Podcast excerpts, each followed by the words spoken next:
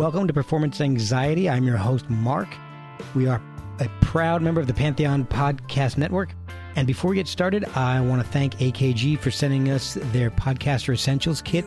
It's got a Lyra mic and an incredibly comfortable set of headphones. I've been using them every week. I love it. Now, this is an interesting episode. We have a previous guest returning with a new guest. We have a singer songwriter with a poet, comedian, rapper. We're joined by Elizabeth McCullough, also known as Alpha Cat, and Jamal Hassan, who raps under the name Kid Anansi. And we talk about the two sides of Jamal's poetry, the serious and the comedic, one of the worst experiences he's witnessed at a poetry event. He talks about what inspired and continues to inspire him to write, and how he's been working on his poetry during the pandemic. He also talks about how the UK's art has suffered as an export. And Elizabeth's remastered the Alpha Cat album Pearl Harbor, but incredibly all the original files were lost. But luckily, she had copies of the pre-masters to work with. So she tells us the wild story behind that and the album's bonus tracks, and the effect that art can have on people. We also hear how the two of them met and began working together, and about Jamal's upcoming album.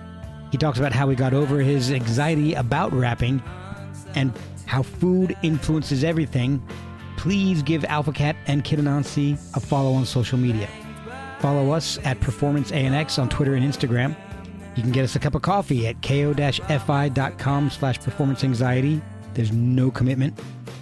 Merchandise is available at performanceanx.threadless.com, and it was all designed by Mark Dancey of Soundgarden's Badmotorfinger fame. Rate and review the episodes, and we now join our conversation with Elizabeth McCullough and Jamal Hassan, already in progress on Performance Anxiety, part of the Pantheon Podcast Network. Um, okay. It edited out the okay. Um, I really want to thank Mark Shea of Performance Anxiety for allowing me to help introduce uh, Jamal slash Kid Anansi to a wider audience than the UK and allowing me to learn even more about him and also giving me the exception of having me on twice to promote something when I think you've only done this once. I'm not sure, but um, that is very much appreciated. So, Pearl Harbor reissue out now, primarily from my website, alphacat.band. But believe me, nobody's heard it before, so it, don't think of it as a reissue. Um, yeah, I'm. God, I, had something so witty prepared, but it's gone. Um, yeah, I.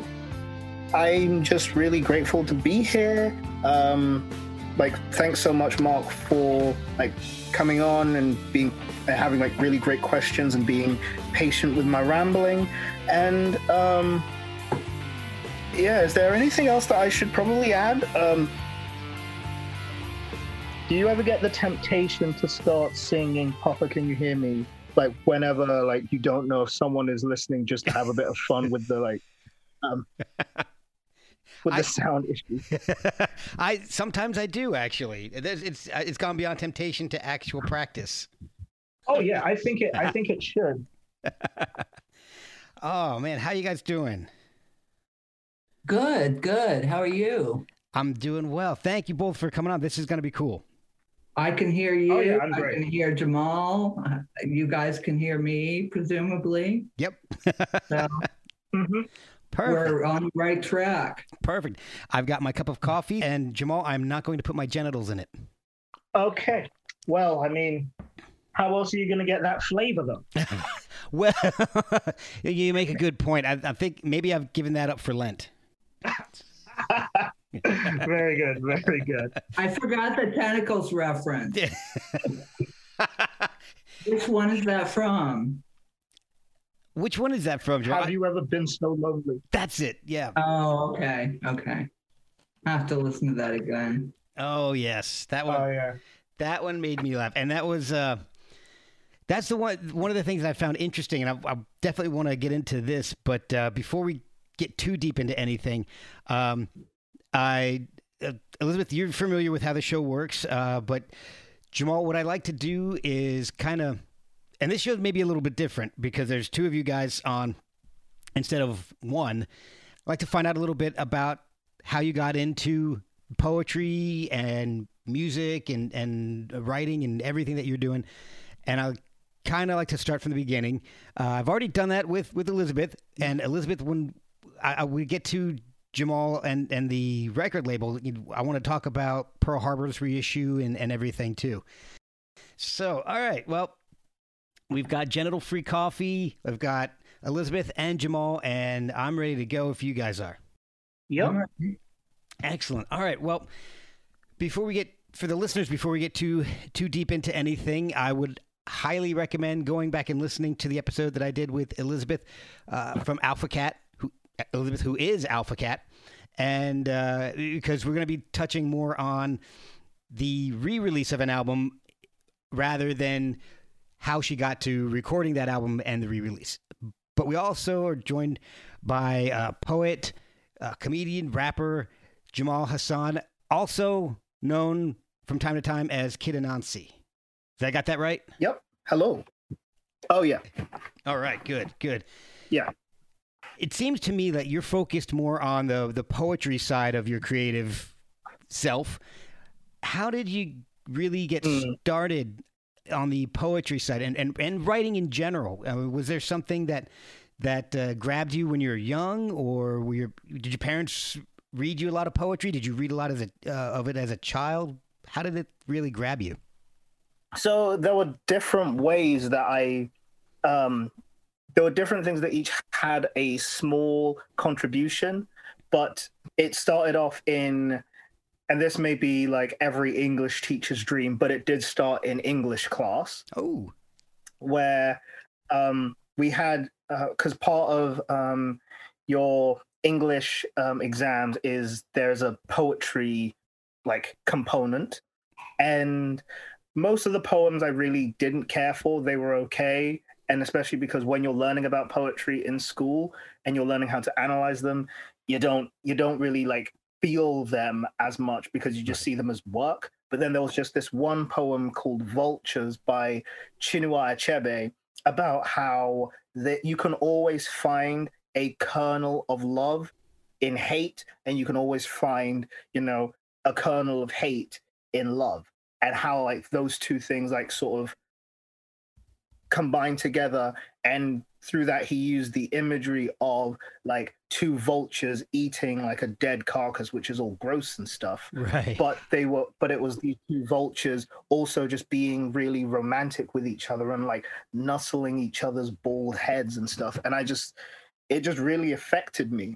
And that and after then i started to get more and more of an interest in poetry until i wrote my first one when I was trying to just procrastinate from a university like entrance exam because I was supposed to be like studying for it. Okay. And I and then I I thought of a really funny poem because I was watching this really silly documentary, uh, this really silly mockumentary about a bunch of men who were really upset because their girlfriends had been reading Fifty Shades of Grey and then were neglecting them because they just kept taking the book into the um, into the bedroom with them to, and I quote, play downstairs DJ.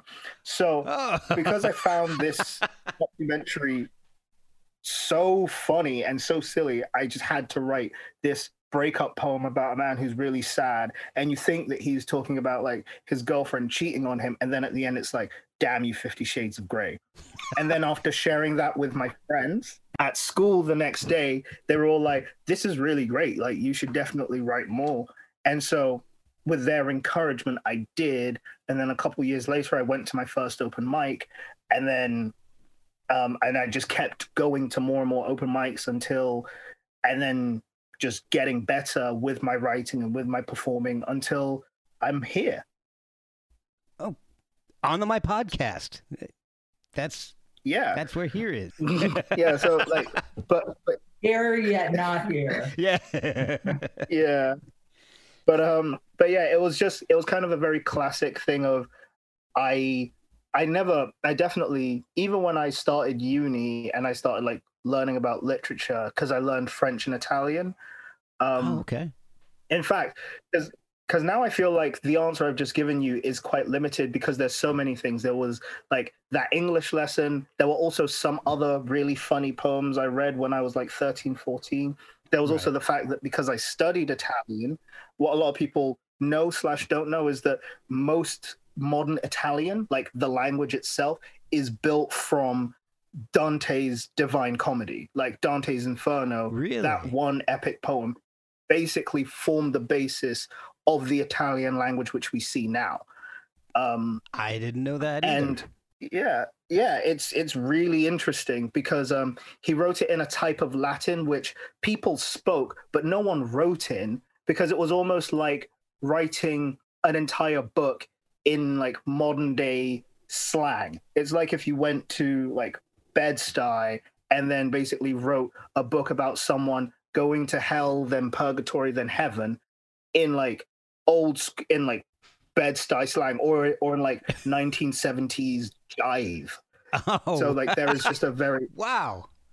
So that's like and then that basically formed the and because it was still written so beautifully despite using um because they called it vulgar Latin because it was Latin of the people, oh, right. it then formed the basis of the Italian language itself. Because a lot of people don't know this, the Italian language is relatively young.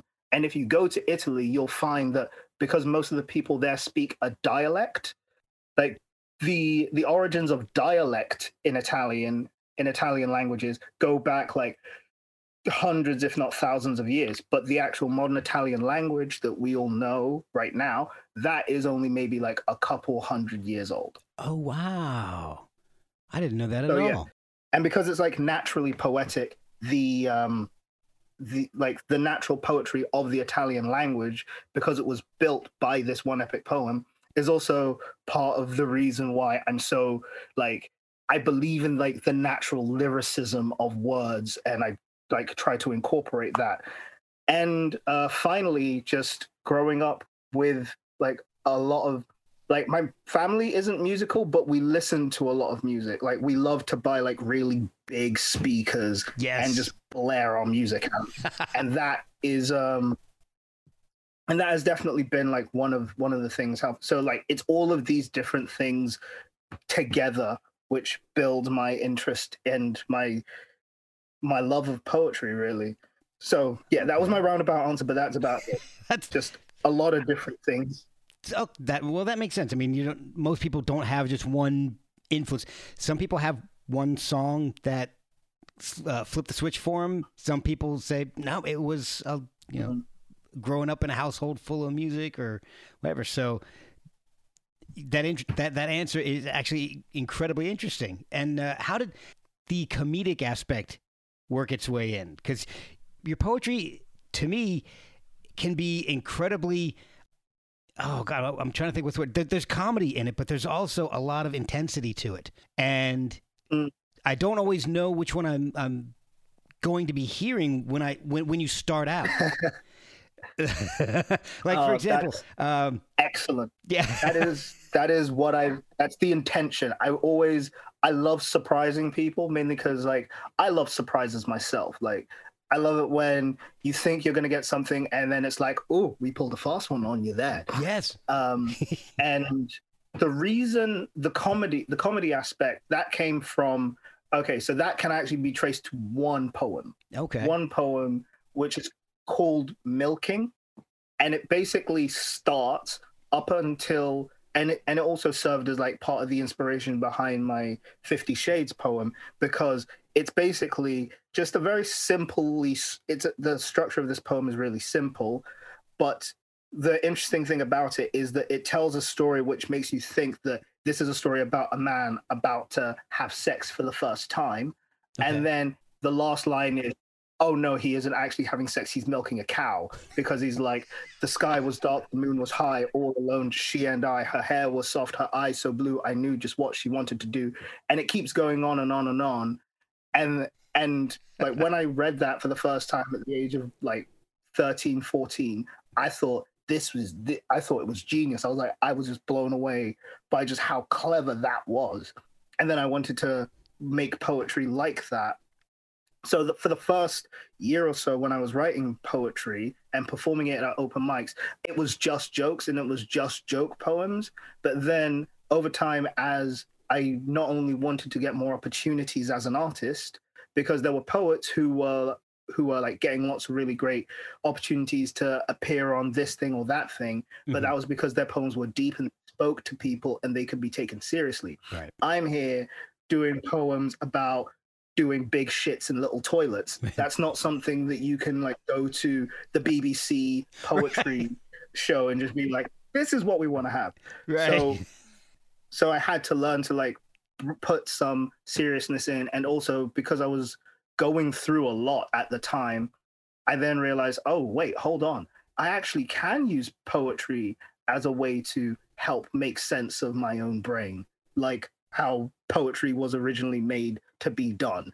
right. So I started um, incorporating some serious themes, and from incorporating in those serious themes, I then started to blend the funny and the serious together, and that ended up being what I realized is my voice. Like I really do love writing a poem, which in some bits you're like, ah, ha ha ha, you're able to to laugh and joke because there's a lot of tense, there's a lot of intensity Right. in a poem um, but also there's that seriousness that makes you think. And one thing that definitely reinforced that uh, belief was the fact that going to a lot of open mics and there is so much like emotion that is being performed at you like so many people who will write poems about their trauma and perform it that you often like need something funny to just sort of cut through all of the pain.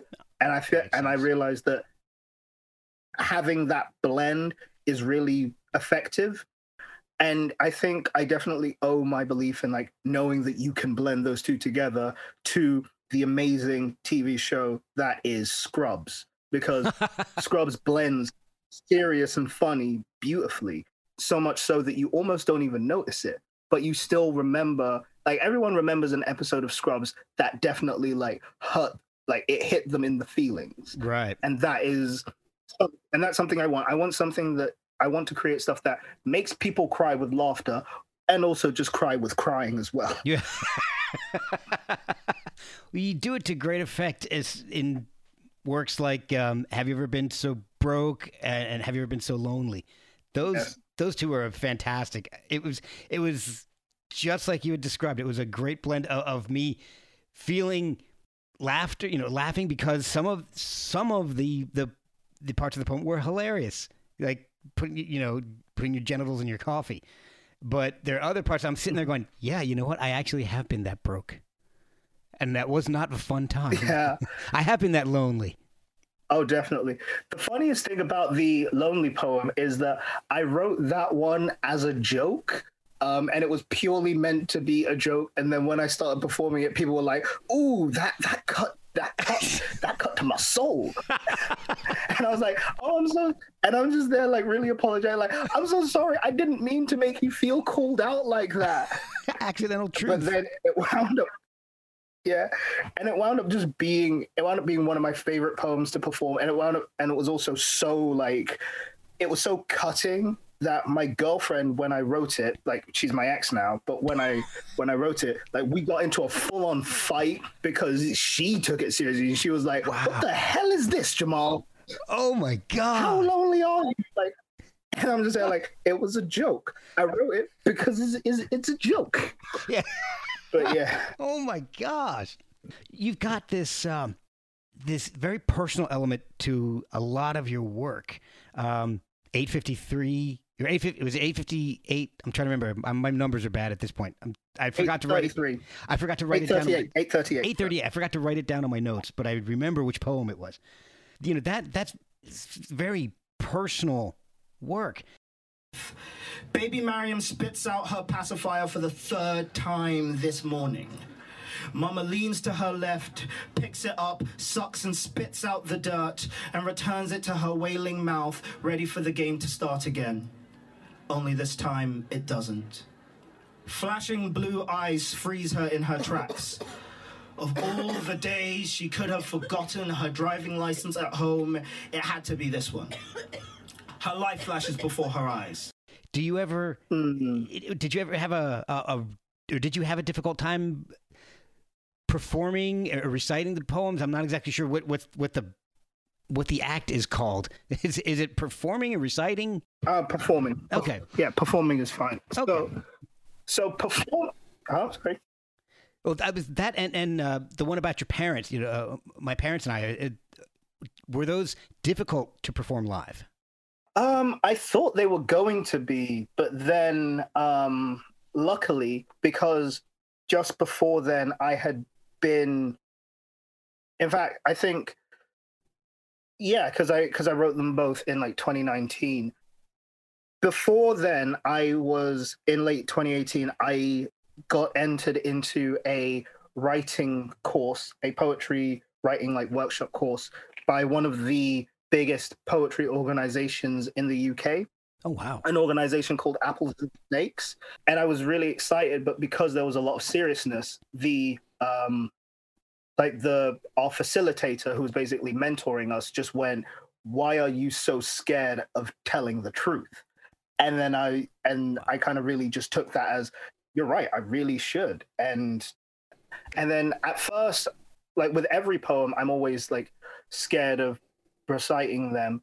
But mm-hmm. with the personal ones, less so. It was more actually making the decision to write them in the first place.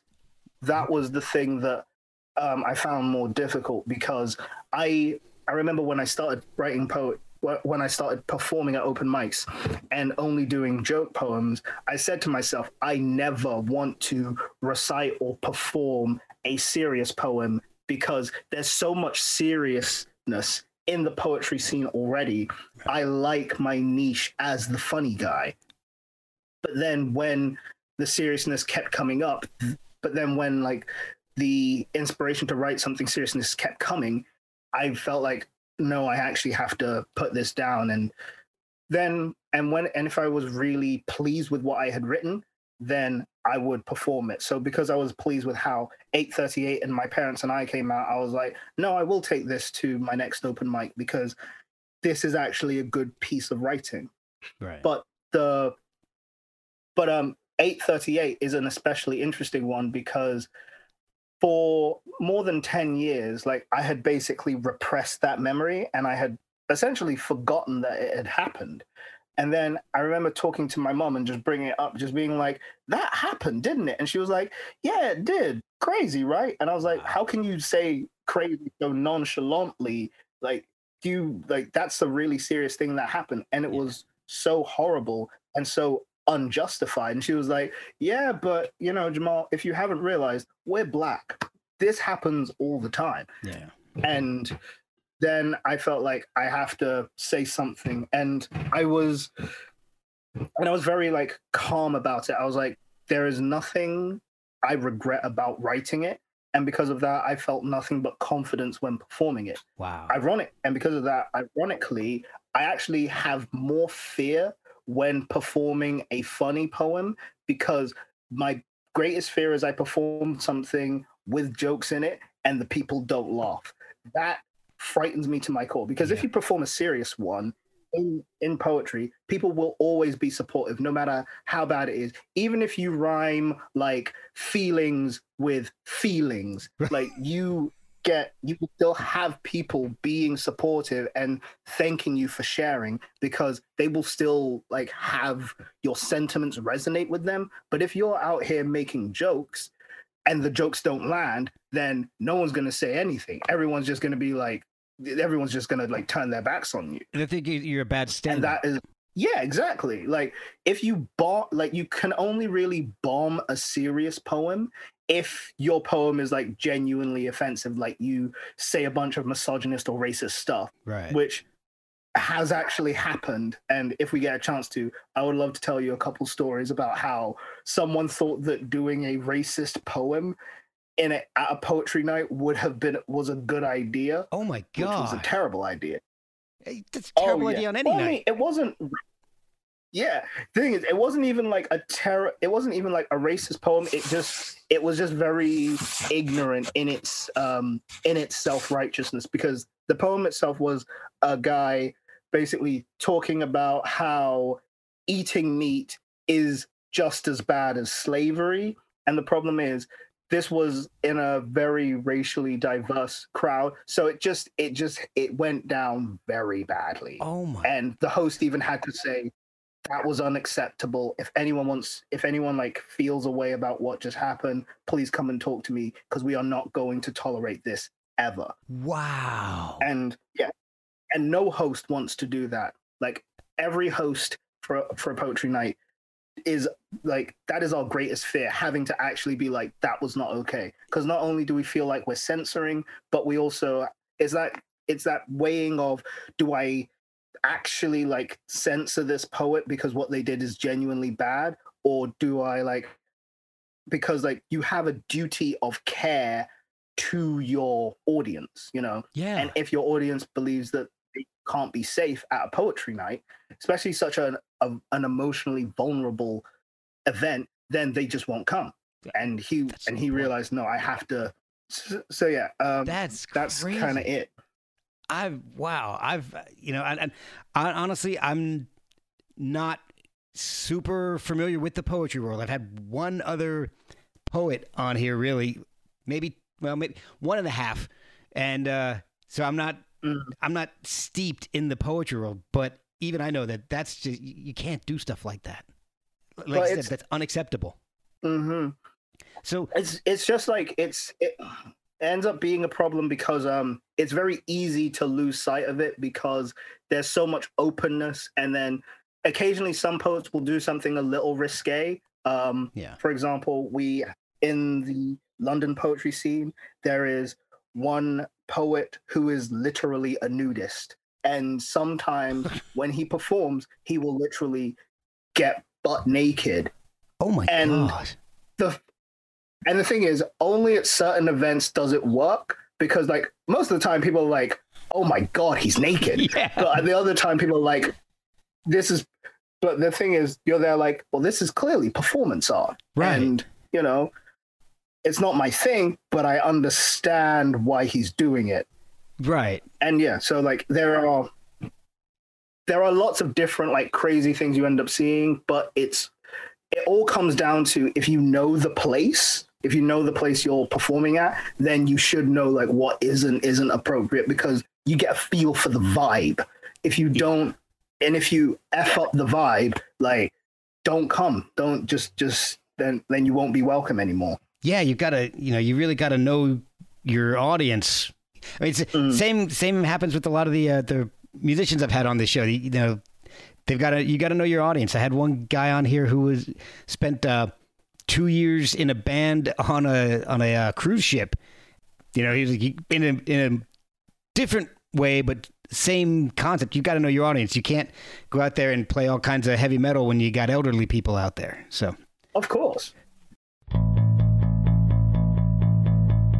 We'll be right back after a word from our sponsors. That okay, so th- that's some weird experiences. What is what is the weirdest experience you've had during one of your readings? Either something that's that you've done, or maybe something you've seen or has happened to you. Okay. Hmm. Hmm. So um, I will say, like, it is Ernesto, the guy who gets naked, because he got naked at my first ever. Well, it was one of the first open mics I went to when I started saying I'm going as a poet rather than just a guy with a poem. okay. So because like he was just there, I was very surprised. But I still was like, I still almost respected his bravery for doing it because no, because I was like, this man commits, and I appreciate that. Right. Right. That's the first thing. The other, the other thing, and I would say that this was, this is just like the weirdest funny thing that's happened, and it's still like one of my favorite. Like I still love mentioning this story because it cracks me up every time I think about Oh, it. Oh, good. So it's an open mic and this guy um like comes up and starts doing a breakup poem and the thing is there's a weird kind of like enjoyable catharsis in the london poetry scene when people do breakup poems because it's almost like because everyone's so supportive we're all like yeah go off yeah yeah yeah Right. you feel those feelings Okay. and everything was going great. Everyone was just like, you know, enjoying like his breakup poem. But then he started to sort of criticize his ex in a way that can only be described as he he basically okay before i before i continue with this do you know what the um what i mean when i say a hashtag nice guy like a guy who thinks he's nice but isn't really nice Okay, that makes sense. yeah. So he started. So as he was doing the poem, and everyone was like just vibing and enjoying, you know, the cathartic anger. He then started going on about how, oh, you know what your problem is? You never go for people who are nice. You always go for awful, awful men who treat you bad. And because like a lot of the women there were intelligent, the problem is a lot of them immediately clocked on to what he meant, and then the wave, like you should have seen it. Just the wave of everyone smiling and nodding to just deadpan faces. Oh. It just it was just so fast. and I like I could have laughed. Like it was like um at the time I was just squeezing my thigh, just being like, don't crack up. Don't crack up. Don't crack up. But I was just seeing everyone just like with these really just like stone faces. And then the best part is after that, a girl then came on and then did a poem and did like a sort of I don't need no man kind of poem. And because it was like juxtaposed with that guy's poem earlier, she wound up getting a standing ovation. Oh, that's awesome. So it was so that was like the weirdest moment, but it it it fills me with so much like it was a weirdly positive thing where Right. like a bad thing wound up becoming really good.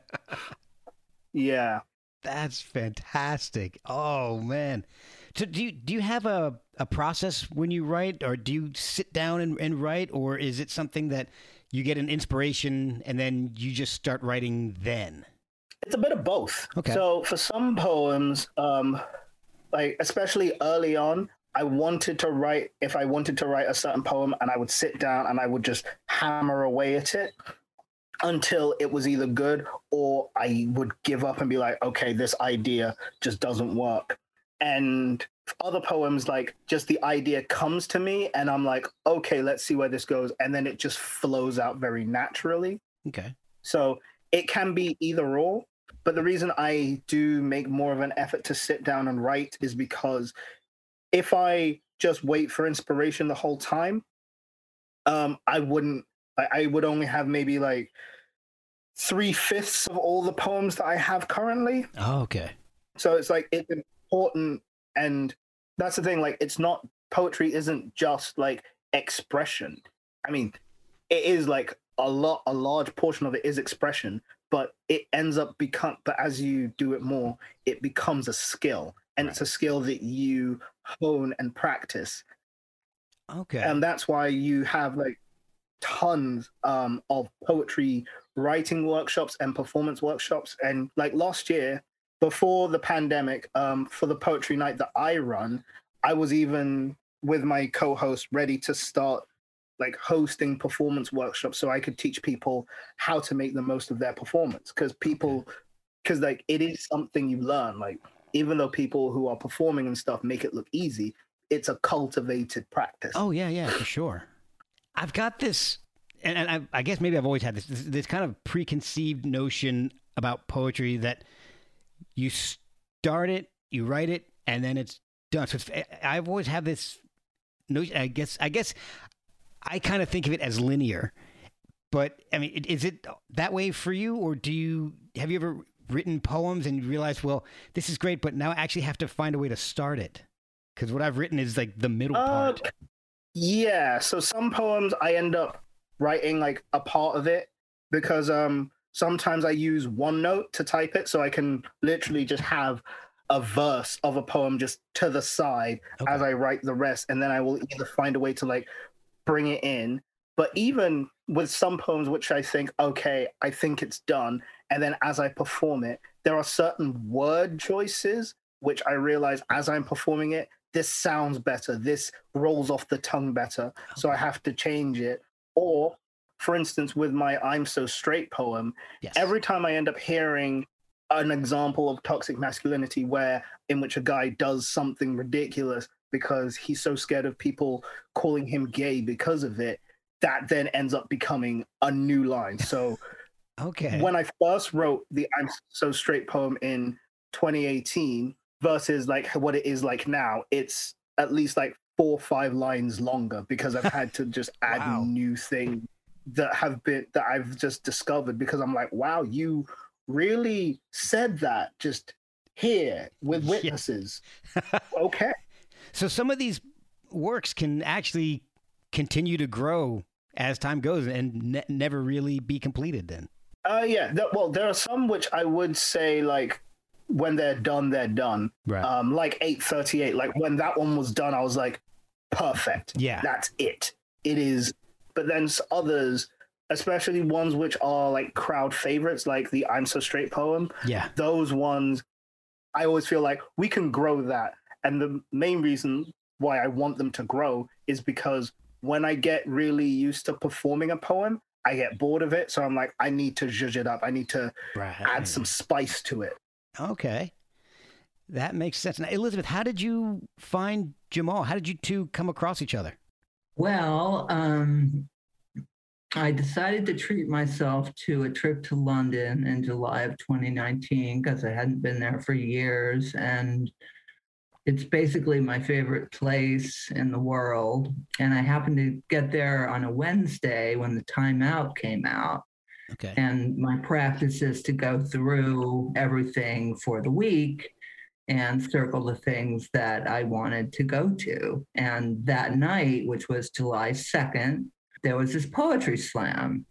I didn't even know what a poetry slam was. Right. I had never heard of it. I didn't know what it was, but I decided I wanted to go. And when I tell you it, it was an odyssey to get there, it's not, it's like it involved walking an hour, jet lagged, you know, Ooh. getting to the venue, being told it was sold out, then a woman coming out saying that you know, I could have her ticket, then I go in, then they've changed the venue, then I have to look it up again on my phone. And then, you know, I'm using Google Maps to try to find this place. And, you know, you stand in the street with Google Maps and you're just watching the arrow just spin in circles. And you're like, what the fuck direction am I supposed to walk in? Like, can you just stop for a second? right. and I had assumed that I was going to eat there, so I hadn't eaten. And somehow I found this place, and you know, I got there a little early, you know, luckily, and I was sitting outside by myself, you know, obviously older than everyone there, uh, you know, obviously, well, not obviously American because I, I hadn't spoken to anyone yet, but Right. you know, drinking my ginger ale, smoking some cigarettes, and one of the guys, one of the, the I guess the runner of the slam came up to me and asked me to be a judge, Oh wow. and I was like, I was like, um, I prefer not to, you know, and he's like. Oh, could you please be a, a judge? You know, and I'm like, well, why do you want me to be a judge? And he said, well, obviously, no, no one here. so um and you know him not knowing that i was a songwriter and that you know and and i finally agreed and you know we sit around this table and they gave us the, the placards with the numbers and and you know poet after poet comes up and then jamal comes up and i'm like oh my god like this guy is so amazing. And i literally had just gotten on social media. I hadn't even put out my record yet I was still in the mixing process, literally doing it like online from oh wow. you know, Miami, no, from Georgia to London. And I, I, I was like, I've got to put this guy up on my social media, and um, and so that I, I did and it all you know i went up to jamal after the performance because i gave him the highest marks all across the board there was one particular poet i won't even give their sex but i just found them really i, I didn't appreciate what they did at all and okay. i gave them low marks and the showrunner called me out and he was like, Oh, Elizabeth with a 5.6. Ah. And, oh. and I'm like, Oh my God, this person's going to come meet me outside afterward and beat the shit out of me. Right.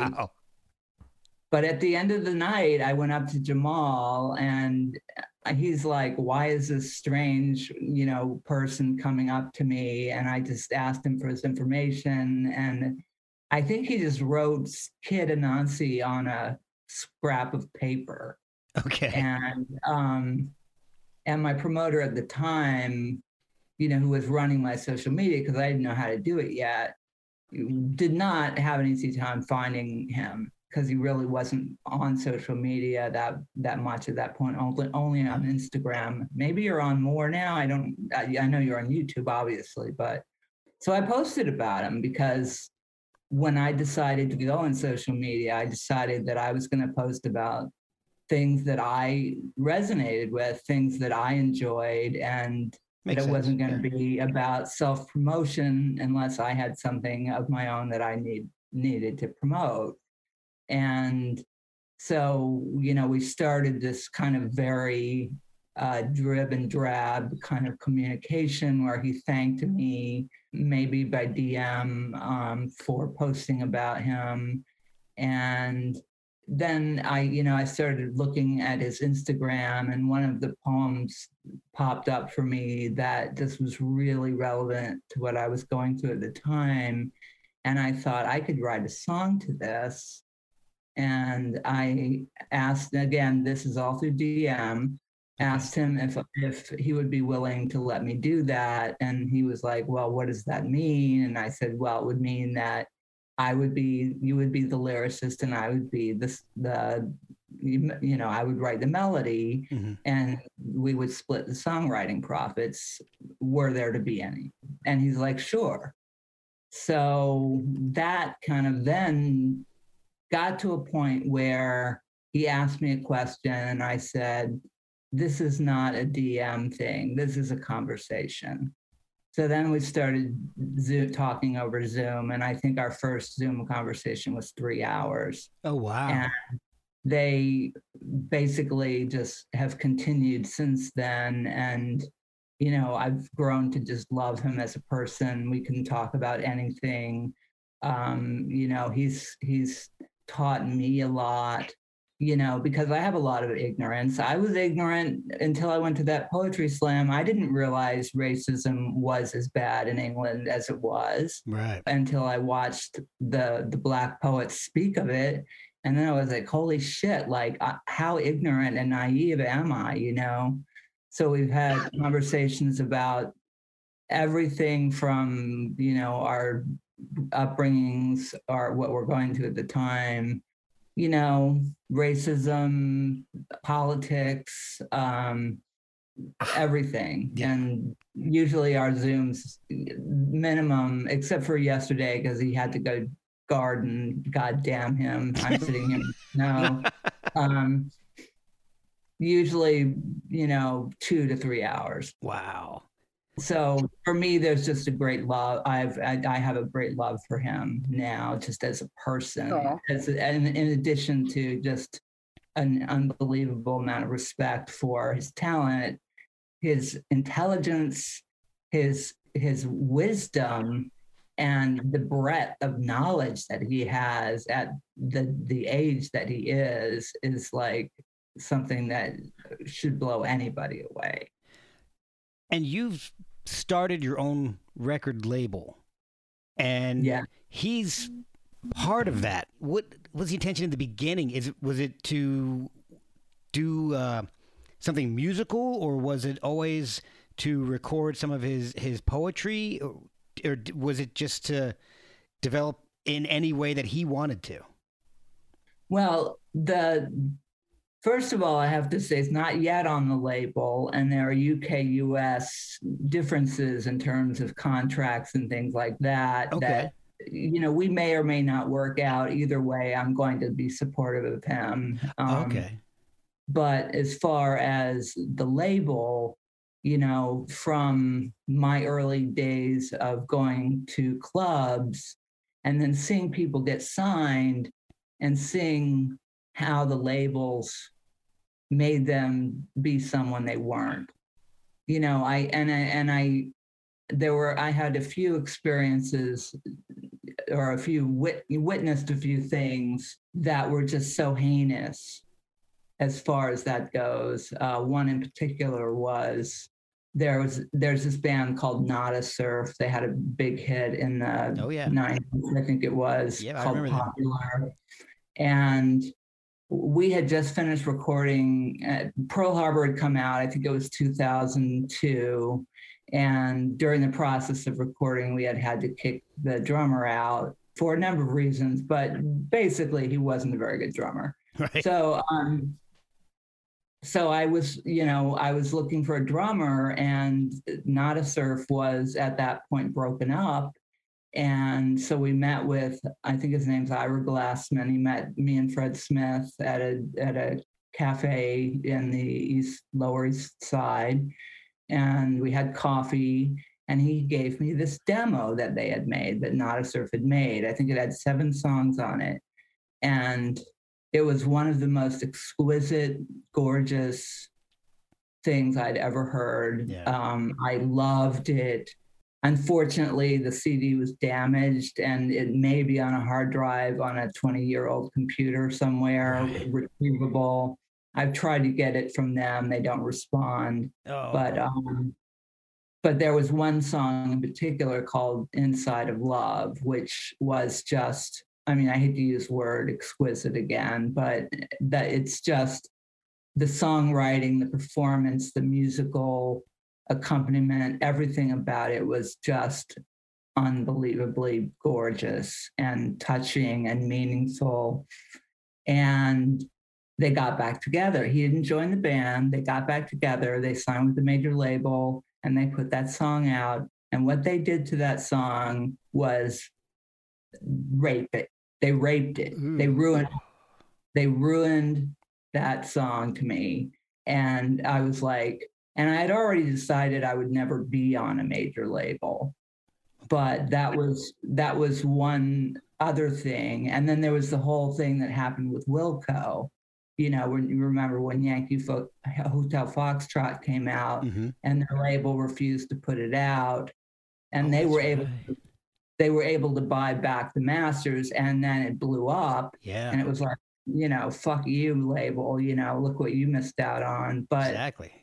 You know those are just a few examples and you know knowing that you know i'm i'm obviously i'm not 20 anymore i'm you know maybe i have a record or two left in me but it's like i started to think about you know what is the legacy that i want to leave and you know the pandemic's brought that on us as well you oh, know Oh yeah. Yeah. where we come face to face with our own mortality and we say, you know, really, what is it that we are meant to be here for? You know, and for me, I thought, how, you know, what could I do that would be something that would live beyond me? And that turned into start a label where the artists are chosen because they don't need to be changed. You know, Yeah. I, I have a lot of experience as an indie. You know, I've gained a lot of experience, most of it the hard way. Um, I have accumulated contacts and trustful, you know, trustworthy uh, people to work with, and and I just thought, you know, I just I, I this is this is what I want to do because I, I you know and I and I had thought that you know I thought you know when my next record comes out the success of that record record will determine uh, whether or not you know I can start this label because then it'll have some kind of cachet and then at some point I switched the narrative and I was like you know, it doesn't matter anymore because what I do know is that I know how to spot talent and I know, and I know authenticity. You- and that that was what you know that was the impetus for starting the label Okay. And in starting that label, you're also re releasing the Pearl Harbor album through that. And what was that process like? How difficult was it? You, you went through a rough time after that album. Was it difficult to decide, well, I'm going to go back and, and revisit this album, remaster it, and re release it? And did you find anything that uh, you weren't expecting? And I mean, that could be something as simple as a couple extra tracks, or maybe some photos to put in, or anything deeper. well the story of of what happened with the record the original record i'm not sure if we've talked about it it's pretty well written Yeah. out in the web page but Yeah. um, it was you know it was written it was work you know there was two years of work and i did write the songs but the record sounds the way it does because of the band and the collaborators that played on that record. It's it's not just me that made that record. It's everyone who played on it. It's fred smith. Yeah. you know it's but the fact of the fact that I, you know, at the very last minute, I decided to write this song called Thatched Roof Glass House about how you have to bu- knock down a glass building in order to build something that's solid and decided to use the sound effects of the glass building falling down at the very last minute recorded the drum tracks, which is why in that version of the song there's a drum machine because we'd already used up the studio time for drums. Uh, And I, I just insisted on putting that rec- that song on the record.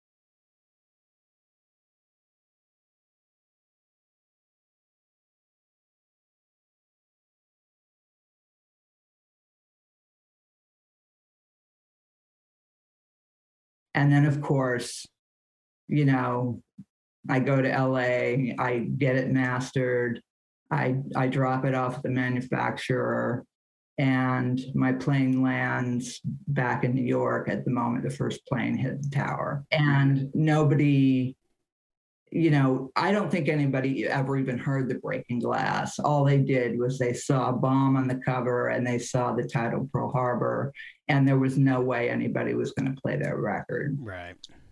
So it never had a chance. And it was a culmination of years of gigging with this band, you know, honing these songs and years of recording. And it never had a chance. So when I was up in my cabin, my family cabin in Michigan in the summer, in August of 2019, basically the same time I was releasing Thatched Roof, I had this habit of getting up very early and doing all sorts of rituals and and I and I listened to it. I had it on my phone and I listened to the record and I'm like, damn, this is a good record. You know, it deserves another chance. Yeah. And I didn't I didn't know there was a pandemic coming and you know, consciously, you know, I mean I, I think if you listen to any of my interviews, it's it's pretty apparent that I have a pretty strong intuition. But um, so that that all you know, so that was the that was the original impetus for it. And then, of course, you know, the pan. My mother dies four days later. There's a global pandemic. Yeah. And the other weird thing is that Fred, for years, had talked about how he wanted to remix Pearl Harbor. And so I thought that we were going to, that I was going to get Brett Thorngren to remix it and then master it. And it took Fred a bit of time to tell me that, in fact, all the files were lost. So I somehow, by the grace of the universe, uh, found the original pre-master that I'd taken to Capitol Records in LA in September wow. of 2001. Wow. So, so Brett remastered that. And that process was, was a bit long because I wanted the masters to be right. And there was a long period where they were always too bottom heavy. And then during that process, I also remembered this one song in particular that I had written when I was the one time that I taught college that when I was really early recording, you know, onto a four track cassette. And long story short, I've said it in another interview, but, you know, I basically, I, I had been teaching from the book. I had bored the shit out of the students. They hated my guts um, and then I got sick for three weeks and I'm driving back to work. And it was a 45 minute drive. So, two speeding tickets there and back. That was my salary for the semester. Okay. So, um, I'm driving there the 45 minutes and I'm listening to the song over and over and over and thinking, what am I going to do? What am I going to do? I'm never going to catch up. And then it just hit me, you know, this is an art appreciation class and what really is that about? And so I went in and I said, this is, I, I need a cassette player and I played the song and I said, really what what is art but you have something inside of you that you've got to get out and you put it in some form that someone else can experience and I said, I'm not the best singer. I'm not the best writer. I'm not that great of a recording person, but this is pure and it's from my heart. And one of my students came down after the class and said, I was going to kill myself when I walked in here today, and now I'm not going to.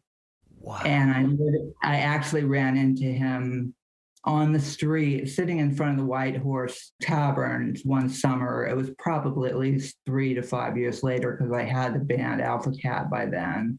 And he was great. He was like, you know, Miss McCullough, how are you? You know, what are you doing with the music? And and it was just this confirmation that yes, he was okay. Wow. You know, so Jeez. I went looking for that song and I ended up finding one other song before I found that song. So those two ended up on the record. So the record that is basically a relic about a relic, you know, contains two even older relics. That's um, amazing. But it's really, you know, it, it could become something about, you know, how do you go back to the past to figure out how to heal the present and your future? Wow. That's pretty profound for me. I don't. Man, I could probably end right there, but I'm not going to. So, mm. the album is out and available for for purchase at, at this point. Um, well, I did a bit of a screw up with that because I've overwhelmed myself with too much work and also dealing with a lot of bureaucracy related and unrelated to my label, my music, my trademark, stuff like that.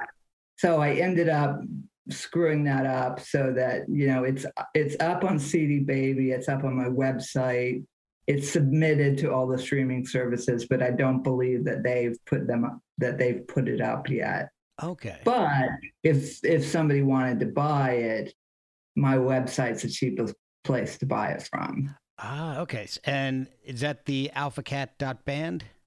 Yes. Oh, perfect. So Jamal, speaking of yo performing, you know, this past year is, has just really done a number on anybody who performs live. How are you yeah. performing? I, have seen a few performances done over Zoom and all, but how often are you performing now compared to the year before? So a lot less. Um, so when the pandemic hit, the basically every poet who ran their own night, we all in London at least, we basically formed a massive WhatsApp group to both apply for funding and to just figure out what to do. And then many of us did start um, just basically running our events on Zoom, which I personally understand that this is the best we can do, but I don't li- I don't enjoy Zoom performances. Yeah. mainly because as a as a comedy poet what makes my work work so well is the fact that I work with the audience. And because there is that moment's delay with your audience and because comedy is all about timing my timing is constantly thrown off. So I've had to almost perform like the audience isn't there which is Oh, just not what I'm used to yeah. but there have been a couple of things. So last year, so towards the end of last year, I got accepted onto firstly a festival in which I performed in front of a camera and that was live streamed and that that was fine because I just kind of felt like I was performing normally and just or at least that I was recording Right. something. So that was a little bit that made me feel a little bit more at ease. Um, and the other was when we actually did have an event with an audience, and it was a an event called Life and Rhymes. So Sky Arts had done a ba- had basically commissioned a TV show, and they ran for four episodes, basically having a socially distanced poetry event. Okay. Um, and with that, I was able to at least. Um, that was like the only time I was able to perform and actually work with the audience. And doing that, it was actually quite amazing because I had forgotten how much I love performing in front of a live audience wow. and it it really like and it was especially difficult because in like 2018 2019 before the pandemic hit i was going to open mics like three to four times a week Oh wow. because i was trying to make it for myself so i was so granted i would definitely say that i am that i've gotten more sleep um since the pandemic but yeah like i am i am naturally like a live performer with an audience so i haven't enjoyed it at Yeah. all but at the same time we like with live streaming and with creating zoom poetry nights there we're at least keeping it going but because of political reasons i'm genuinely terrified for the future because the uk one of our biggest exports is arts okay Okay. people love like the TV, the music, the theater, the, just Yeah. like our arts. Like we are a world leader in it. And unfortunately, because we have a very conservative government running the country right now, they are not. It's been very clear that they're not really going to invest in the arts anymore. Which is especially ironic because the first lockdown we had, the one thing keeping everyone going was arts. You know, it was TV, it Yeah. was movies, it was books, like it was all of that. So because there's going to be less funding, a lot of I know that when basically the entire art world is vaccinated, we're going to end up working for with a lot more guerrilla techniques Oh wow. to try and get it done, which I am quite excited to do because I do love sort of because I am very used to doing things on a bootstrap. So Right. I'll see. I'm excited to see how it goes. So what You are the forgot to mention. I, I need to interrupt. You Yeah. forgot to mention that you won a slam recently, where you are you want a trip to Berlin. Oh wow. Oh, God, Jamal. I always forget. I always forget about that. um, so yeah, there was a there was a slam called Superheroes of Slam, and the winner would get a um perform would get to perform at um f- at their final in Berlin. So it was a it was basically a UK qualifying round, and yeah, I won it. Um, Nice. and I was actually pretty, and I was actually quite amazed because a couple of poets who were there were poets that I really do admire and respect, and I was just like, wow, I beat you. Wow. How you are? And I really was like, "You're Yeah. going to beat them. You're going to win." He's like, "I don't know." And then uh, I was like, "I told you so." That's awesome. So Elizabeth, have you have you kind of immersed yourself in the world of poetry since meeting up with with Jamal now? Um, Jamal shares stuff with me. Um, to be honest, I have so many things on my plate that it's difficult for me to find time to do what I absolutely must do. So I I try to listen to stuff that people send me. Um, but I I barely have time to eat, much less, right. you know, investigate things that aren't, you know, that don't just come to me naturally. Okay. Um, and enough stuff comes to me naturally that you know i have enough i have enough material to you know post about that way. Right. And i and i would be remiss in not mentioning that i do have someone signed to my label who's actually a rapper um, oh. who's based in france right now. And he came to me through my lawyer um, wow. because he's a basketball player. And my lawyer had asked me about and he, goes by L Bugs.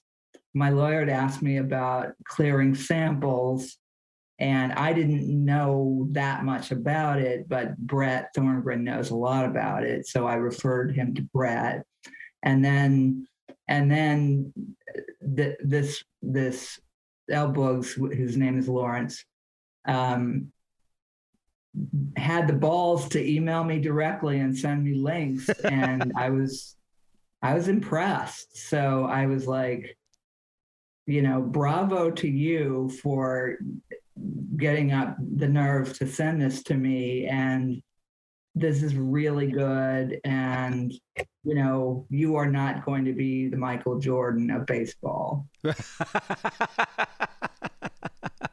you say you get a lot of, of, of, people contacting you. Is that just out of the blue? Like you'll just get an email with something? Are they contacting you through your website? Well, you know, that's not that's not really entirely true. I, I get contacted by legitimate people occasionally, even though I've I've changed all my profile pictures to either me with a bag on my head or me as a seven year old. I still get somehow I thought I'd block this, but I still get people calling from all over the world on my phone. Wow. You know, and I get messages. They're basically just like trying to, you know, they're they're they're they're like booty calls. Yeah. You know?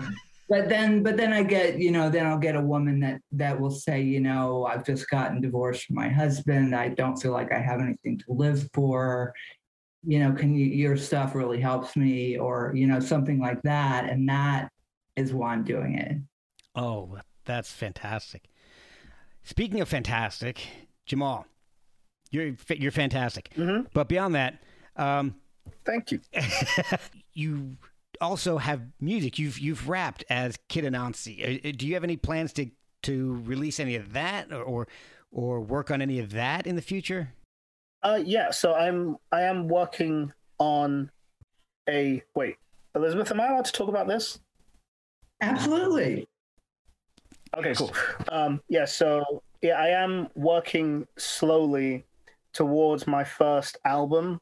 I called it Eponym, and I wanted it to be like something that encompasses me. So there's going to be like some rapping in it, where in by which I basically incorporate music into certain poems that I have written, and I, and I turn them into raps. Oh, cool! Because some because because with some of them. Um, and this inspiration came up when I got invited to perform at one of my favorite open mics as a featured as a featured act and get paid for it. Oh wow. And I said to them, I love what you guys do so much because it's a hip hop poetry night and they were the ones who taught me how to rap like because at the end of every open mic session they have a cipher in which everyone they just put on some beats they have the mic just in the middle if you want to rap something to the beat, you just pick it up and you go ahead. Oh, cool. And with that, um, when I started, like, and this was in like the summer of 2018, I was, I could not rap. Like, I did not know how to. I kept embarrassing myself. I always felt weird about it.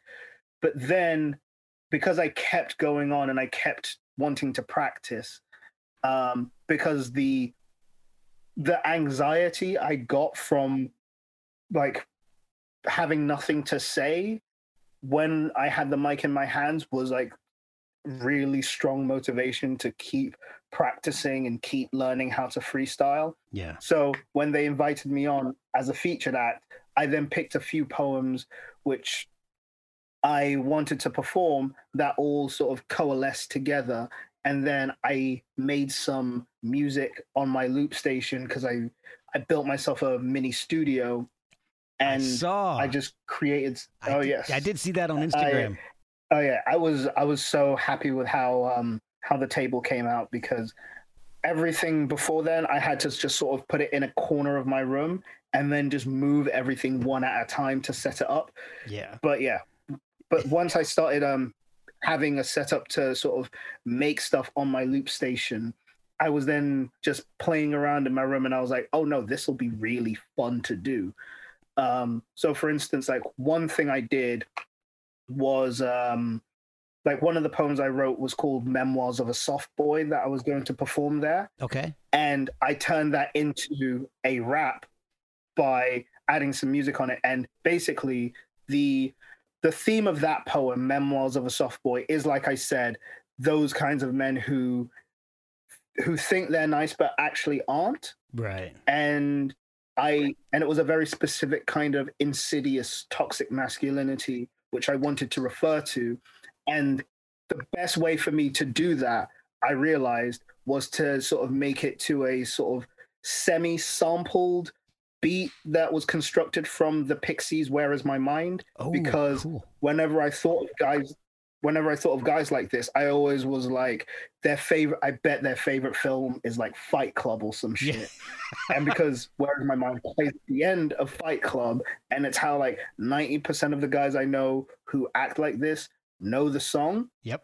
that was what sort of brought me to creating it and creating a work like that and that was and and yeah like i got i had a lot of fun just creating raps as soon as i had learned how to sort of do it because i never realized until i started doing these ciphers that rapping is a serious skill Yes. like a lot of people underestimate the skill that goes into like for example controlling your breath whilst you are essentially using your voice and your mind as a musical instrument I'm blown away. and I really, it's, it's, I've seen some of that and I, I could never do it.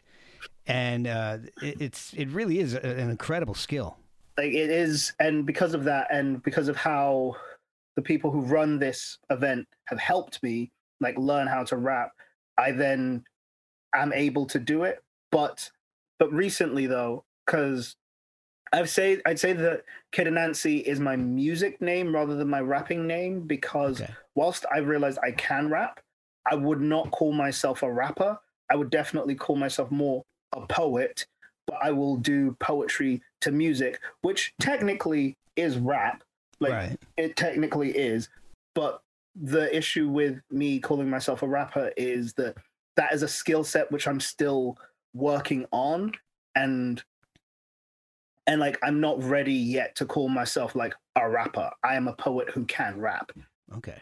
but yeah but like i definitely think that poetry and rap do intertwine a lot especially after i don't know if you've heard of the rapper Noname but she does it incredibly like Oh, so okay. exquisitely it it makes you want to cry Wow. it's truly amazing I'll have to check her out because I'm not familiar with, but I, but I'd love to it, go on your recommendation. And uh, I I noticed something else on your Instagram page that uh, you mm-hmm. you love food.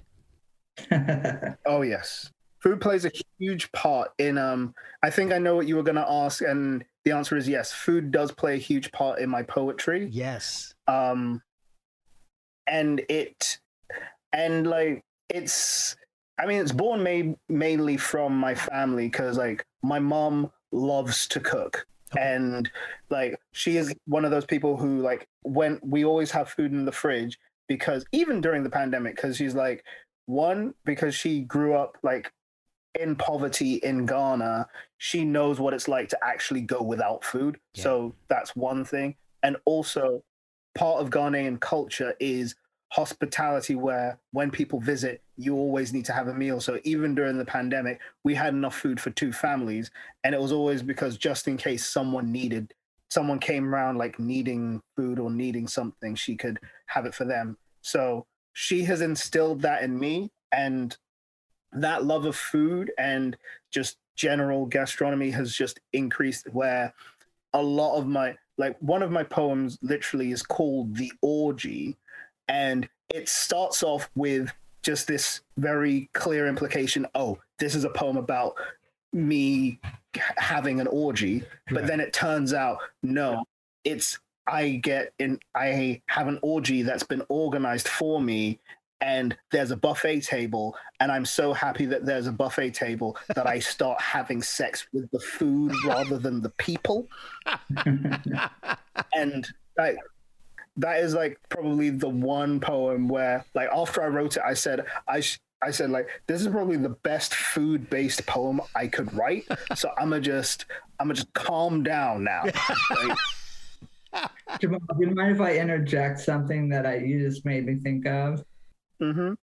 I don't know why it, this hadn't struck me before, but the thing with food and the nourishment of, of the body, I think it really it extends. The metaphor could be extended to nourishment for your soul. Mm, Wow. yeah That's yeah. is definitely true So this could be your version of milking taken to the next logical step. oh of course definitely is it true that cardamom is really does make blueberry jam better? Oh god, yes. It was um like I I cannot stress all you need is a th- 3 to 5 cardamom pods. You break them open, you extract the black seeds inside. You got to make sure you get rid of all the like seed gristle and it's sort of like this sort of waxy white stuff.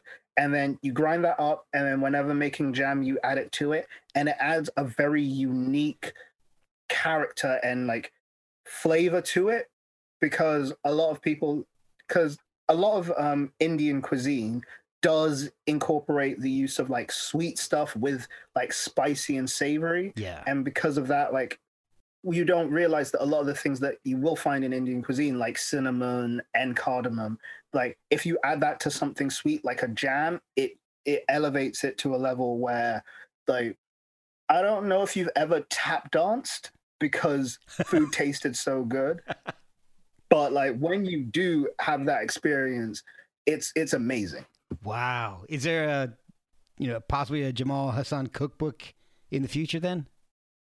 So there almost could have been one sooner because um, my friend's dad, um, he knows publishers, and he wanted me to do a cookbook for Ghanaian food. Oh wow. Um, because it's um because it's it's a style of cuisine which isn't it's like it's really fascinating and the history behind it is really cool but um unfortunately someone kind of beat us to it and Oh. because that person was an actual pro chef we had to think of a different way to go about it um Wow.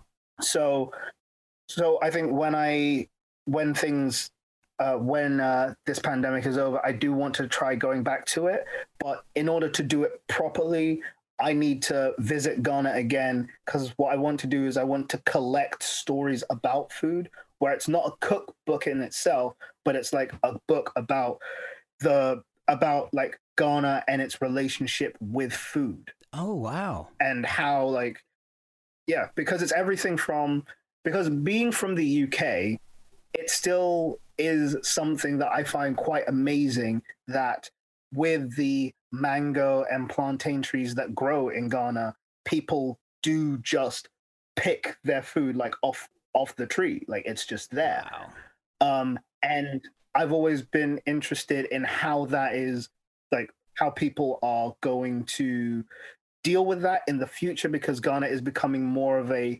cosmopolitan city um or at least a more of a cosmopolitan country, Yeah. and it's trying to modernize itself a bit more. Okay. How is like how is like the old relationship with the natural world going to be affected?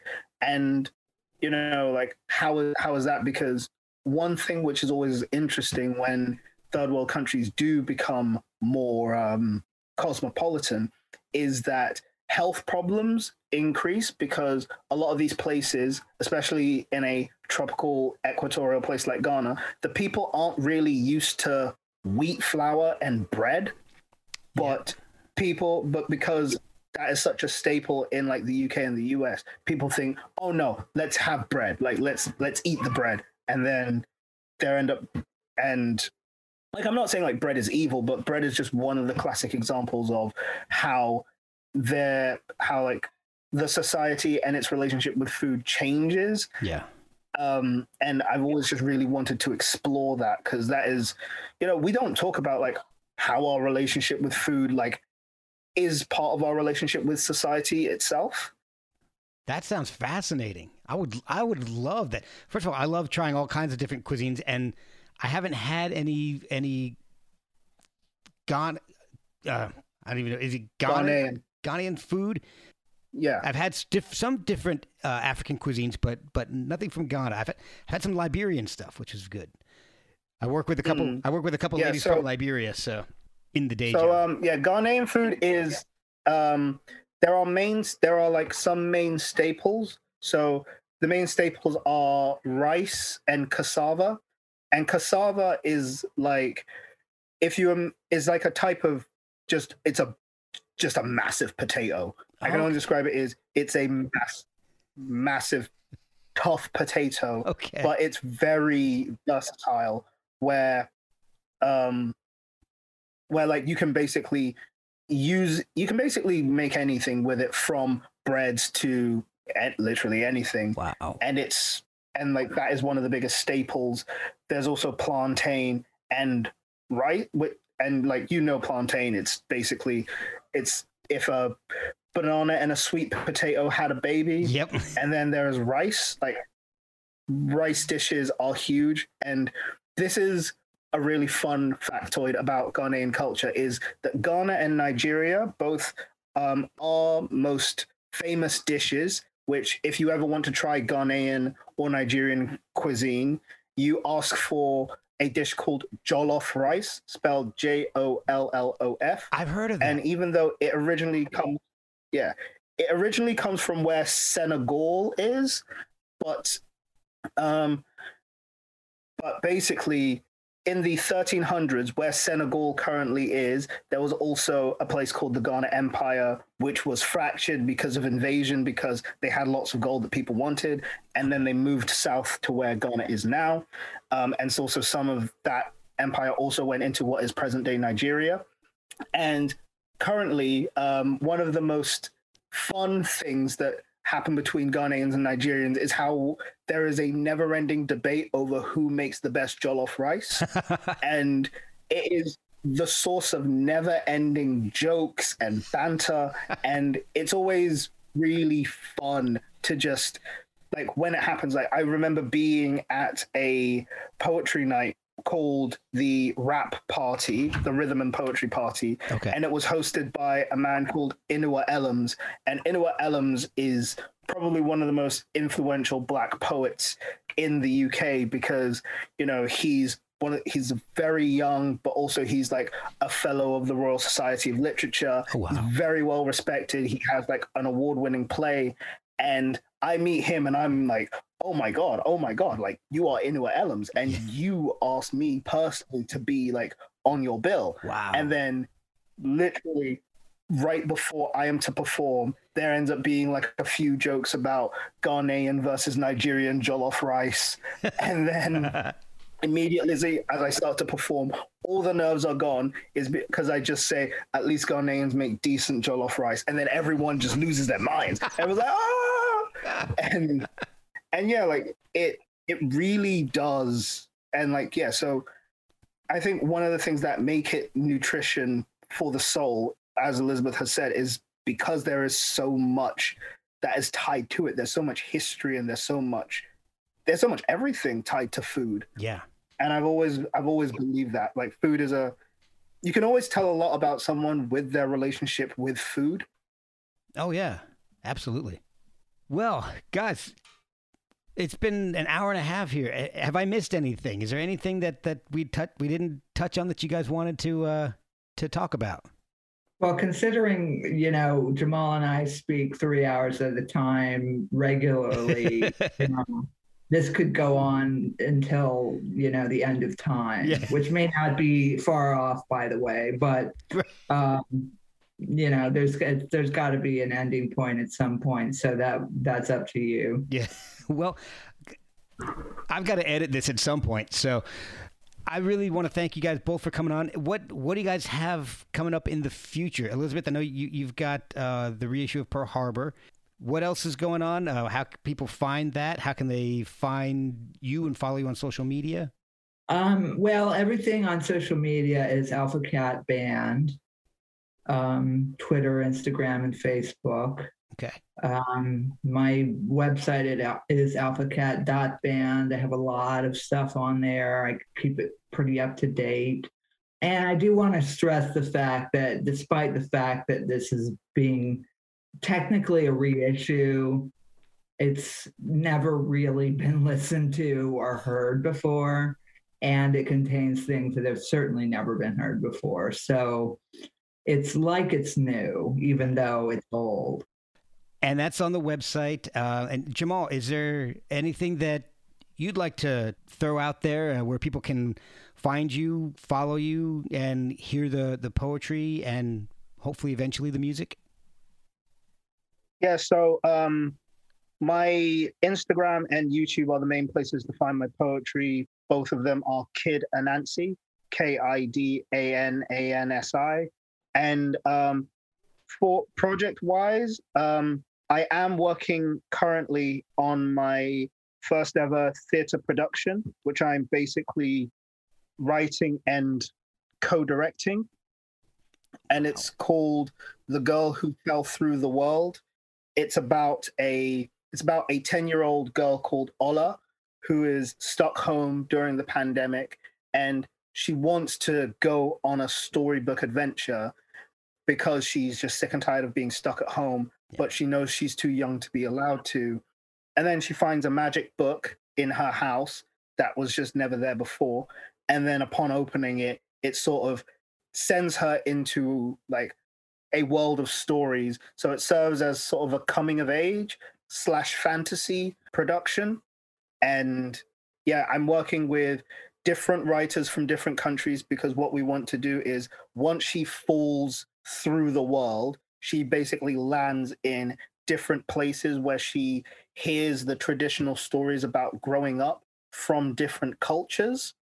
Okay. And at the end, she sort of in a sort of like Pagemaster esque type of adventure. And then she sort of comes back like the prodigal daughter, just sort of having matured and learned from these stories. Wow. And that sounds amazing. Guys, thank you both for your time. Uh, I know I've kept you guys for a, a, while. Apparently, not as long as you guys normally speak. So this has been a brief conversation for you guys. But well, well I learned things I didn't know about Jamal, so I uh, that that was fun for me. Awesome. That's the goal.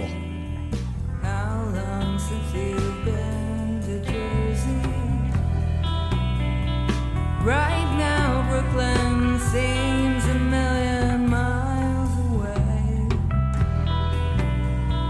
tried so hard so many times now to forget you. But that river's too wide to cross, to cross in a leaky boat. Okay, so, so let me tell you a little bit about. Oh, oh God. Let me tell you a bit about myself. So, I have a fetish for walking into tanning salons and asking the tangerines at the front desk for the usual. I love watching Clementine cheeks burn blood orange as they scramble for the manager to ask if she might know what the fuck this Negro is on about. I have a kink for breaking the rules of personal space when patronized about how well spoken I am. I like to get up close and smell the classist perfume Versace, but spelled with an F. And then I explain to them how my pronunciation, poise, and punctuation use came about this way. We begin in 1492 with slaves brought to Portugal from Ghana. Leave that in a pot to stew for four centuries. Add a dash of Brits too lazy to get their own goddamn gold. Sprinkle on top an education system funded by UNICEF charities and built by Christian missionaries, and voila. A culture with European supremacy so deeply ingrained that people will do anything to feel like an honorary white. Some might move their families to the countries that stole from them, which is kind of like returning to the dilapidated shack of your deadbeat ex, only all his other baby mothers are living there too. For some reason, for some reason, he resents you for your difficulty finding work, despite him being the one who draws dicks on your CV in lime green Sharpie daily. All the while telling you to go back home to where you came from, despite him being the one who sold your floorboards, your doors, and your windows for cocaine. And if you dare to remind him of his sin, he just calls you a plunger for bringing up old shit. Sometimes, sometimes I wonder what's keeping me from, at the very least, sleeping with all the white men in the world, ruining their orgasms, then whispering, reparations.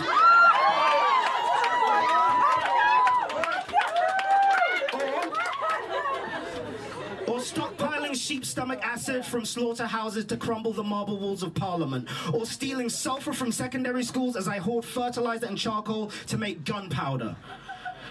And then my mum asks me if I'm hungry, unaware of her son's latent taste for anarchy, and I am reminded of the two jobs she worked, of her emaciated ribcage, how badly her stomach hurt just so I could eat another day in that one bedroom flat in Gypsy Hill, burgled so often they ran out of things to steal. And I'm afraid. I'm afraid that my lust to settle the score will only erase everything that she has fought for.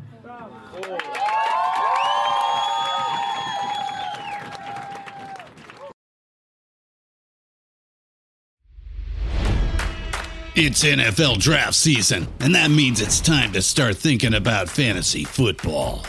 FantasyPoints.com features industry leading experts and prognosticators using proprietary hand charted data to help you score more fantasy points. FantasyPoints.com is the place to go for whatever kind of fantasy football you play. Whether you play fantasy football, daily fantasy sports, or do a little bit of everything, Fantasy Points has the meticulously researched content to guide you to victory. And why wait for the fall? Fantasy Points also covers the new spring football league, the UFL. Join the guru, John Hansen, Scott Barrett, Joe Dolan, and other massive names in the fantasy football universe with an exclusive offer. Use code Pantheon for 15% off any fantasy points package, including the all in package, with access to every article, tool, and data nugget that Fantasy Points has to offer. That's fantasypoints.com and code Pantheon for 15% off at Fantasy Points. Fantasypoints.com. Code Pantheon. Score more fantasy points.